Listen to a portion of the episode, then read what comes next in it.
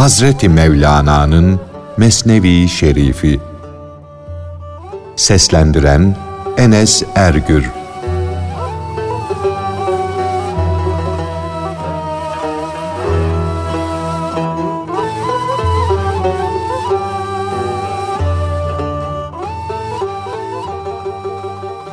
Muhtesibin yıkılıp yerlere düşmüş olan bir sarhoşu zindana çağırması.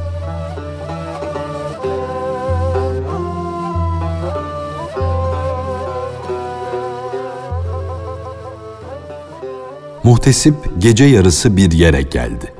Bir sarhoşun duvar dibinde uyumuş olduğunu gördü. "Hey!" diye bağırdı. "Sarhoş musun? Ne içtin söyle." Sarhoş, testide bulunandan içtim cevabını verdi. Muhtesip, testide ne vardı? Açık söyle. Sarhoş, içtiğim şey karşılığını verdi. Muhtesip, senin bu sözün anlaşılmıyor. İçtiğin şey nedir? Sarhoş, testide gizli duran şey, dedi. Bu soru cevap ikisinin arasında döndü durdu. Muhtesip de eşek gibi çamura battı kaldı. Muhtesip ağzının kokusundan sarhoşun şarap içip içmediğini anlamak için bir ah de bakalım dedi. Sarhoş söz söylerken hu hu dedi. Muhtesip de dedi ki ben ah et diyorum, sen hu diyorsun. Sarhoş da cevap vererek dedi ki, ben neşeli bir insanım. Ah edemem. Sen gamdan iki kat olmuşsun. Ah, dertten, gamdan ve zulümden çekilir. Sarhoşların hu demeleri de neşedendir. Muhtesip, ben şunu bunu bilmem. Kalk, kalk. Şu ayak diremeyi bırak, bilgiçlik taslama, dedi. Sarhoş, hadi işine git. Sen neredesin, ben neredeyim? Muhtesip dedi ki, sen sarhoşsun, hadi kalk, zindana kadar gel. Sarhoş dedi ki, ey muhtesip, beni bırak da işine git. Çıplak bir adamdan rehin alınabilir mi?''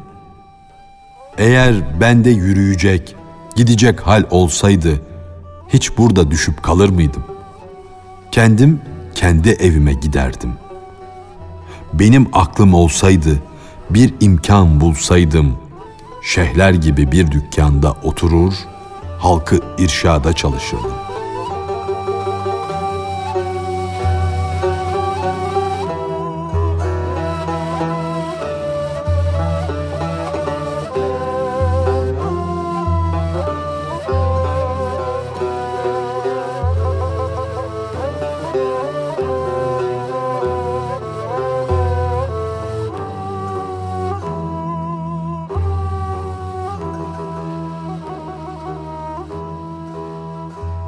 Gösteriş için, mevki sahibi olmak için her tarafı fare gibi delik deşik eden, araştırmalar yapan kişiler de vardır.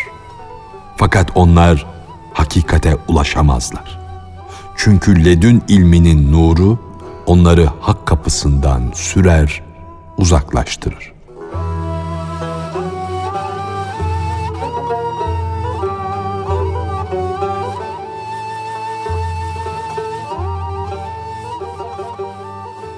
Öyle kişi de vardır ki alim görünmek için her tarafı delik deşik eder. Fakat ledün ilminin nuru onu kapıdan sürer. Hadi defol der. O kişinin hakikat ovasına varmaya bir nuru, oraya ulaşmaya bir yolu bulunmadığından dünyada manevi istekler karanlığında uğraşır durur. Fakat Cenab-ı Hak acır da ona akıl kanadını bağışlarsa farelikten kurtulur, kuşlar gibi uçmaya başlar. Eğer o manevi kanadı arayıp bulamazsa göklere yükselmekten, hakikate yol bulmaktan ümidini keser de toprak altında kalır.'' Sözde kalan bilgi ruhsuzdur. Dinleyiciler üzerinde etki yapmaz. Bu yüzdendir ki ruhsuz sözler söyleyen bilgin dilenciyi arar durur. Bahse girişildiği zaman o bilgi değerli görünür ama o bahislere kendini veren meraklısı bulunmayınca ölmüş, gitmiş demektir. Benim müşterim yani dinleyicim Allah'tır. Allah beni satın almıştır. Ayeti gereğince o beni yücelere çeker, götürür. Benim kan diyetim yani benim kendimi onun yolunda feda etmemin karşılığında ululuk sahibi Allah'ın cemalini, güzelliğini görmemdir. Ben kendi kan bahamı yani onun yarattıklarında Cenabı Hakk'ın güzelliğini, kudretini, yaratma gücünü, sanatını müşahede ederek çok manevi zevklere doyuyorum. Bu bana helal bir kazançtır. Hakkın kudretini, büyüklüğünü, güzelliğini, yaratma gücünü göremeyen heyecansız gönülleri, boş kişileri bırak gitsin. Bir avuç çamur ne satın alabilir? Yani bir avuç çamurdan yaratılmış bu fani varlık, insan ne yapabilir? Çamur yeme, yani topraktan gelen gıdaları yeme, çamur satın alma, çamuru arama işleri ile uğraşan bu insanlar nasıl hakikati bulabilirler? Çünkü çamur yiyenlerin yani yer sofrasında oturanların, maddi gıdalarla beslenenlerin manevi benizleri daima sarıdır. Sen gönül gıdası ye. Gönüle gelen ilahi duygularla beslen ki daima genç kalasın. İlahi tecellilerle çehren nurlansın, erguvan çiçeği gibi olsun. Ya Rabbi, duyulan bu manevi zevkler, bu ihsanlar bizim haddimiz, kudretimiz dahilinde değil, senin maddeten öldürdüğün, manen dirilttiğin aşığına bir armağanın, bir lütfundur. Zaten gizli lütuf sana layıktır. Ya Rabbi, elimizden tut. Bizi bizim elimizden satın al. Bizi kurtar. Gaflet perdesini kaldır. Gönül gözümüzü aç. Ama bizim günahlarımızın perdesini yırtma. Bizi rezil etme. Bizi bu murdar nefsin, pis nefsin elinden kurtar. Çünkü onun bıçağı kemiğimize kadar dayandı. Ey tacı tahtı olmayan padişah! Bizim gibi biçarelere takılmış olan bu pek güç nefis bağını senden başka kim çözebilir? Ey yarattıklarını çok seven, sevgi bağışlayan Allah! Bu çeşit sağlam kilidi senin lütfundan başka ne açabilir? Biz kendimizden geçer, sana baş çevirir, sana yüz tutarız. Çünkü sen bize bizden daha yakınsın. Sen bize bu kadar yakınken biz dünya işlerine dalmışız da senden çok uzaklara düşmüşüz. İçinde kaldığımız bu gaflet karanlığını aydınlatmak için bize nur gönder Allah'ım. Allah'ım yaptığım bu dua da senin ihsanın, senin bağışındır. Bunu da bize sen öğrettin. Yoksa bu külhan gibi olan çöplükte, bu tende ne diye gül bahçesi yeşersin, yetişsin. Kanla, bağırsakla dolu bu et yığınına, bu bedene aklı, anlayışı senin lütfundan, senin ikramından başka kim bağışlayabilir? Küçük iki parça yağdan yani gözlerden çıkıp akıp duran göz ışığının, göz nurunun dalgaları gökyüzüne varmada, yıldızları okşamada. Dil denilen bir et parçasından hikmet seli, hakikat seli ırmak gibi akıp duruyor. Dil ırmağından gelen hikmetler adı kulak olan deliklerden içeri giriyor da meyvesi akıllar olan, idrak olan can bağını, gönül bağını suluyor. Canlar bağının ana yolu hakkın şeriatidir. Bu alemdeki bağlar ve bahçeler onun feridir. Duyulan manevi zevkin, hoşluğun ve hakikatin aslı, kaynağı dil vasıtasıyla kulağa akseden ve oradan can bağına kadar giden idrak ve şuurdur. Bu sebeple sen acele kıyılardan ırmaklar akar. Ayetini oku.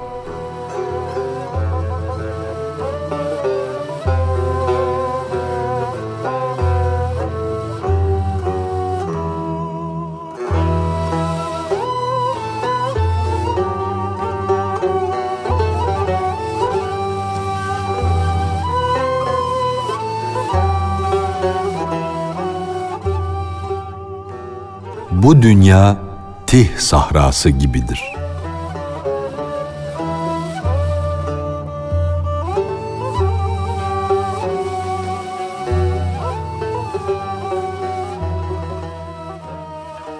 Bu dünya Tih sahrası gibidir. Ey hak yolunun yolcusu! Sen de Hz. Musa'ya benzersin. Biz ise günahlarımız yüzünden bu sahrada belalara uğramış İsrail oğulları gibiyiz. Bu sahrada yıllardır yol yürüyoruz. Sonunda yine ilk menzilde adım attığımız yerde esiriz. Musa'nın kavmi bir hayli yol aldıkları halde yine kendilerini ilk adım attıkları yerde buldular. Eğer Hz. Musa'nın gönlü bizden razı olsaydı, sahrada bir yol belirir, bir yol görünürdü. Fakat o gönül bizden tamamıyla soğumuş ve kırılmış olsaydı bize gök sofrası iner miydi? Gökten yiyeceğimiz hiç gelir miydi? Bir taş parçasından kaynaklar coşar mıydı? Sahrada canımızı kurtarabilir miydik? Gökten yemek gelmesi şöyle dursun, belki de yemek yerine ateş yağardı ve bu menzilde bizi alevlerle yakardı. Hz. Musa bizim hakkımızda iki türlü düşünüyor. O bazen bizim düşmanımız, bazen de dostumuz oluyor. Öfkesi varımıza yoğumuza ateş saçmada. Yumuşaklığı, şefkati ise üstümüze gelen bela oklarına siper olmaktadır. Nasıl olur da bazen yumuşaklık gösterir, bazen öfkelenir. Fakat ey aziz varlık, ey Allah'ım, bu senin lütfundan, ihsanından az görülmüş bir şey değildir. Nitekim Adem cennetten çıkınca ona tevbe etmeyi nasip ettin de çirkin şeytanın saptırmasından kurtuldu. Şeytan da kim oluyor ki derece ve mertebe yönünden Adem'den üstün olsun. Böyle bir hile ile onu alt etsin, yensin. Hakikatte şeytanın hilesi, oyunu Hazreti Adem'e faydalı oldu. O, hasetçi şeytanın lanet edilmesine sebep oldu. Şeytan, Adem'i cennetten çıkarmak için bir hile, bir oyun gördü ve onu tatbik etti.'' Halbuki kendi aleyhine olan 200 oyun vardı, onları görmedi. Bu yüzden de kendi evinin direğini kendi kesti, kendi evini kendi başına yıktı. Gece karanlığında başkalarının ekinini ateşledi. Fakat rüzgar o ateşi kendi tarlasına sürdü, kendi ekinini yaktı. Allah'ın laneti şeytana göz bağı oldu. Bu yüzden yaptığı hileyi düşmanı olan Adem için bir zarar gibi gördü. İşte Allah'ın laneti böyle bir şeydir. Lanet insanı ters görüşlü, eğri görüşlü yapar. hasetçi yapar. Onu kendini beğenir bir hale sokar ve yüreğini kinle doldurur. Hakkın lanetine uğrayan kimse yaptığı kötülüğün dönüp dolaşıp kendine geleceğini bilmez. Allah'ın melunu olan kişi bütün tedbirleri tersine görür de hayat satrancında mat olur, zarar görür. Hakkın lanetine uğrayan kişi kendisini bir hiç görseydi, yarasının öldürücü, kökleşmiş olduğunu anlasaydı, günahları yüzünden gönlü derde düşerdi. Dert de, çektiği acılar da onu perde arkasından dışarı çıkarır, gözündeki gaflet örtüsünü kaldırırdı.